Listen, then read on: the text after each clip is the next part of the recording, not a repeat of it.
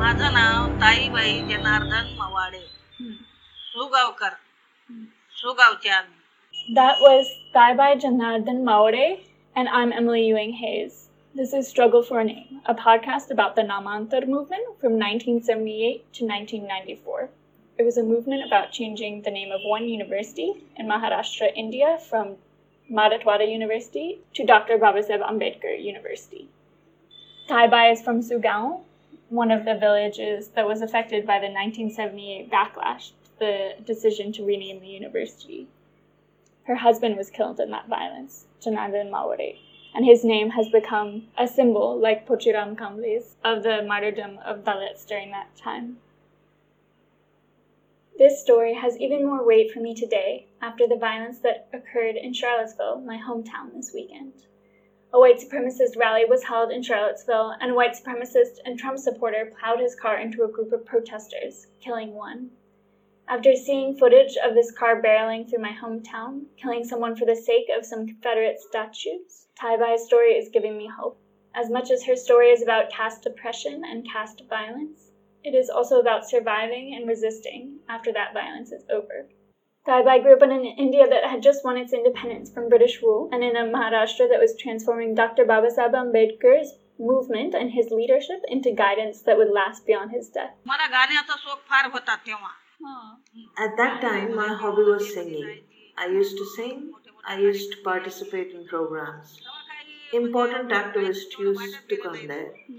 At that time, I didn't feel so much. After marriage, all this lessened a bit. We were just living there. You sing songs? Yes, I used to sing songs about Baba Saheb, na? I never felt shy. I sang many songs on stage. Songs about Dr. Ambedkar often focus on his dedication to education, the ways he experienced caste stigma, and his dedication to fighting for his people.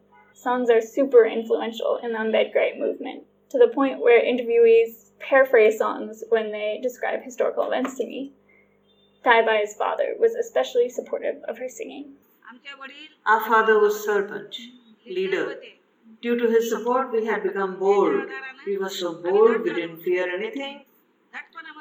Sarpanch is the head of the village council. In 1958, these became elected seats in Maharashtra with reservations, as in reserved seats, for scheduled castes, meaning Dalits, and scheduled tribes, meaning Adivasis. Life got harder for Taibai when she married. She moved away from her hometown to the other side of Nanded, to Sugaon, to live with her new husband. When the 1978 riots happened in Sugaon, Taibai had three children. The youngest one was one and a half years old. When movement started in 1978, we did not get any information in the rural areas. At that time, anything could happen. The men used to not tell the women about these things. On the 4th of August, they planned to do this. The chief minister's order must have happened.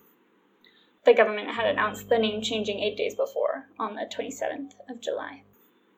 They decided to kill those persons who had followers. Our people were ready with stones, chili powder, and more to face them. Our people kept vigil and sang bhajans during that period and protected our society. A fine rain was falling. The attackers were supposed to come at 3 a.m., but they came at 4:30 a.m. As soon as our men came back home, they attacked our society. Small stones hit the heads of small children. Huts were set on fire. Some people were hitting others hard in anger. Our people went from house to house. They came into our hut, and some people beat up women. The men were attacked with sticks. They were ready to beat us. I was hiding in someone's house behind.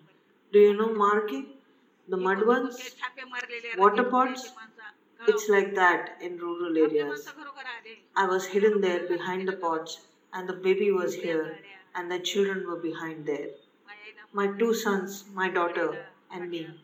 In the streets, they were shouting, Throw them in the fire! Don't take his name and put it on the university. Cut up the wife! Cut up the wife! I didn't understand anything, who these people were, or anything. So I went into the streets. Where is the husband? Where are the children? I was surrounded by about 40 people with chains and sticks. These attackers shouted, Beat her, kill her. She is smart and so she wants to read? Set her on fire. One of them came forward and said, Don't kill her. What did she do to you? Come on, come on. Why kill her? She is a female person. Leave her and find her husband. Then I fled from there. I went to search for my husband. But first I hid my children off to the side. Otherwise, would I have been saved? No. Would all my children have been saved? No. Because I hid my children, I am here today. It's due to Baba Saheb that these children were saved. The day arrived. It was the morning at 7 am. My husband was surrounded by them. What can one person do against all those people? Our people had gone here and there. Some people had fled after being beaten. Some people had left. Some people were hiding. I set out to figure out where my husband was, and I found that he had been beaten and killed. We sat there. At 9 am, the police came. At 9 am, we did not get police protection. Maratha people built the police stations everywhere. Not a single police officer had come to protect us. Everything was controlled by them. We left the village. The collector and chief minister supported me, which is why I am here now. They offered me a 50 rupees a month job. My son has studied so far and gotten so big. Both sons are independent, and my daughter got married. I left the village. That's how it happened. The attack was premeditated and involved people from 10 to 12 villages outside of Sugaon. It seemed that the trigger for the attack happened several days before, when those opposed to the Namantar decision decided to close down the village. The river flows between two villages. The villages Deshmukh came here to shut down the school. As soon as my husband got there, those 200 Deshmukhs fled. Then their wives told them that they were Gandu. A single man, Janardhan, caused them to run away. Why didn't you beat him? Then, five to six days later, the attackers gathered and planned a vigil at the Maruti temple, and early in the morning, they entered our village. Gandu is slang that literally means asshole but implies men who have sex with men. My husband's dead body was there in the government hospital for two days. Due to the curfew, I could not take his body to the cemetery. I was there in the hospital for two days. On the second day, I heard that Pochiram Kamble was killed in Tembhurni. That village is three or four kilometers away from this place. I don't have a home there in the village. Many people in Sugaon and other riot affected areas were hospitalized with injuries from the beatings. Many fled the villages after losing their homes and possessions in the fires. This spurred further migration of Dalit people to cities to escape the terror in the countryside. In Sugaon, Everyone came to Nanded. Then the collector built homes for the villagers. All the villagers went back to the village. Due to the support of the collector, I was the only person who stayed back in Nanded. I survived without a house, without my own space for two years. I didn't have anything. I had to live for six months at one person's house, six months at another person's house. After living outside for two years, I came here. Two rooms were built for me. People are not good. They say, she's just a woman alone with some small kids. The police from Shivaji police station protected me for two years. The police car used to come at 5 pm and used to go at 6 am. I worked as a sweeper for 50 rupees a month in the Nagar Palika.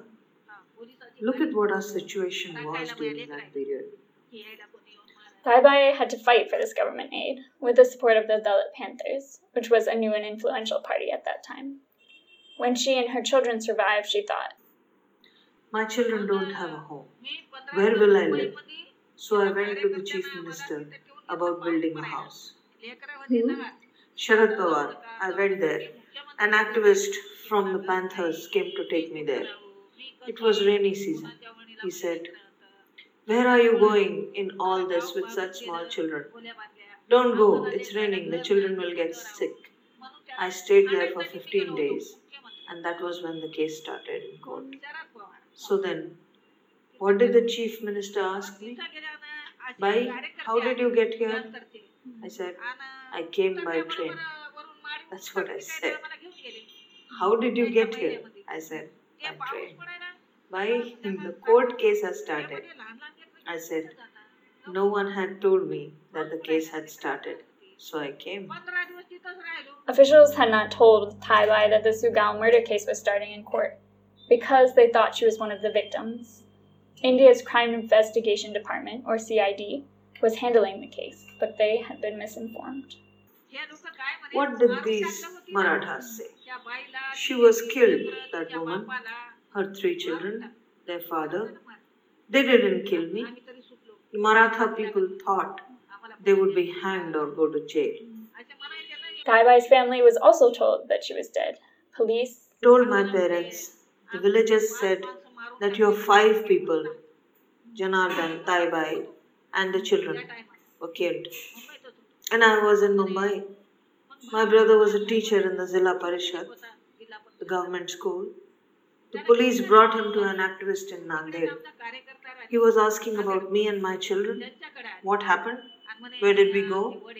Finally, he phoned the chief minister and asked him whether a woman from Sugaon, Janardhan's wife, Mawade Bai, had come with her children. Yes, he said. She came here. I told her to go back immediately and that the case had started. When Taibai returned to Nanded, back from Mumbai and the dead, those accused of the murder tried a different tactic.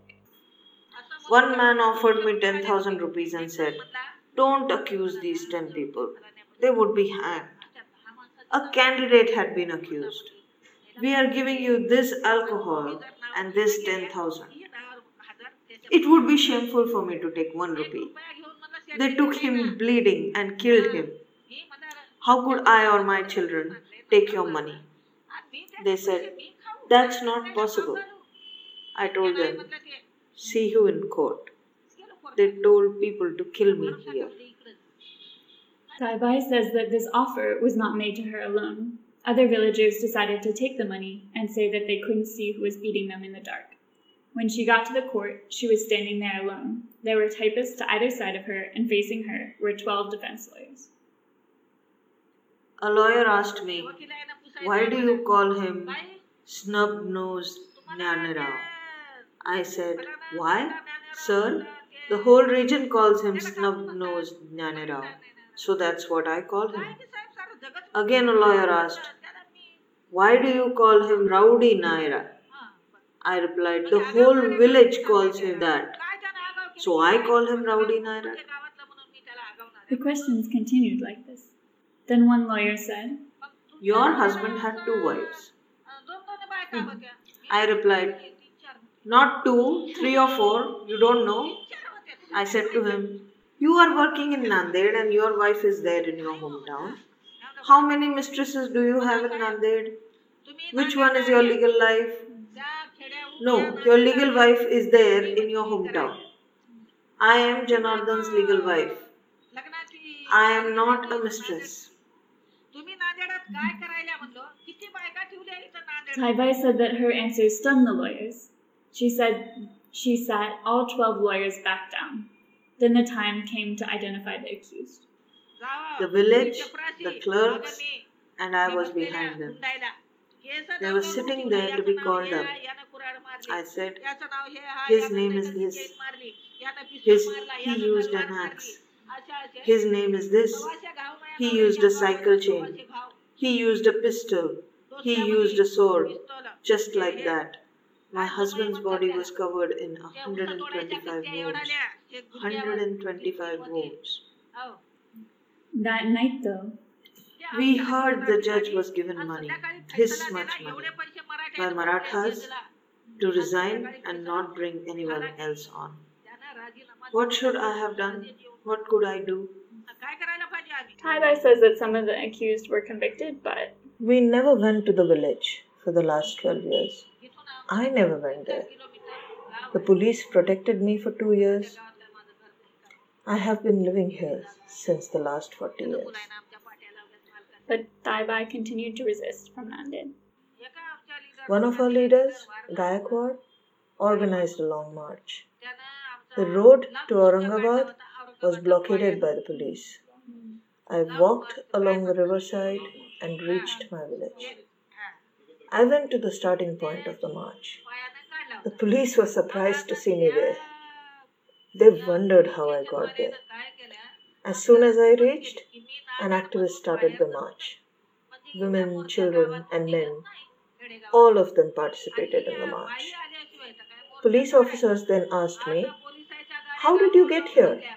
I replied, On my feet. The police informed their police station about the march having started.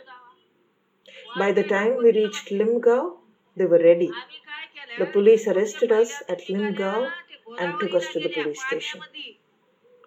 I demanded food or at least tea. They provided us some tea and bread. We were not criminals, we were activists. We just participated in a protest march. The police arrested us. On the next day, they presented us in court where we were released on bail. We'll talk about the Long March in a later podcast, but I just want to point out that there's a pattern in Taibai's stories. People underestimated her intelligence and determination over and over again. From those offering bribes, to lawyers trying to undermine her testimony, to police who just saw a poor woman walking to work. Taibai and her youngest son, who is now an engineer, have continued to attend programs about the Namantar Andolan and the violence that occurred. She has hope for the future. Her children are accomplished, and the Ambedkarite movement is strong. Did you celebrate Bhim Jayanti, the birthday of Dr. Ambedkar, before the Namantar movement? We did not celebrate Ambedkar Jayanti earlier, but we do now after Namantar. Our people have become bold now. We have got support from students, leaders, educated people. Now, let those who attacked us during the Andolan see how well our children are doing. They labor under our curse still. Half of them are not alive. Their wives have become widows. So here we are at the end of the episode. Taibai offers inspiration for those of us experiencing hate driven tragedies, like in Charlottesville, to keep resisting and hope that we will win against caste and white supremacy. But as much as I want to end on this hope, hope that I really need to, I need to represent Taibai story the way she told it. I asked her at the end of her interview whether she wanted to recount a good memory of her husband. What good memory can I tell you about? Which good memory to tell you of? We worked on daily wages. His mother passed away when he was little. We were in virtual exile somehow. By taking help from all quarters, I served him as his wife. We somehow earned enough for our food each day. He was a leader. There was a group of young people who followed him. This is why his attackers were jealous of him. He was 32 when this story came to an end. We had been married a mere 10 years. What can I say of these 10 years? There is neither anything good nor bad to say. He was 32 when he was killed. Our world came to an end. There was nothing very good about the life we did have together. We worked at hard manual labor. I want to thank so many people for the help with this episode. First, of course, thank you Taibai Janardhan Mawade for sharing your story. Thank you to Vivek Mawade, Rajendra Gonarkar, and Buddhapriya Kabeer for making the interview happen. Thank you to Sheetal Gonarkar for putting me so cheerfully the whole week in Nanded. Thank you to Deepak Gaikwad for doing most of the transliteration work for this episode. Thank you to the untiring English voice actress Suhasini Sakhare, who also helped translate and transliterate this interview.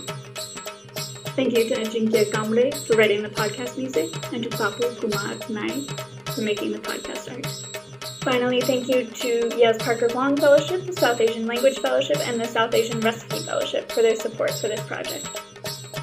I'm Emily Ewing Hayes, and this was Struggle for a Name. Find Struggle for a Name on YouTube, SoundCloud, iTunes, or wherever you get your podcasts.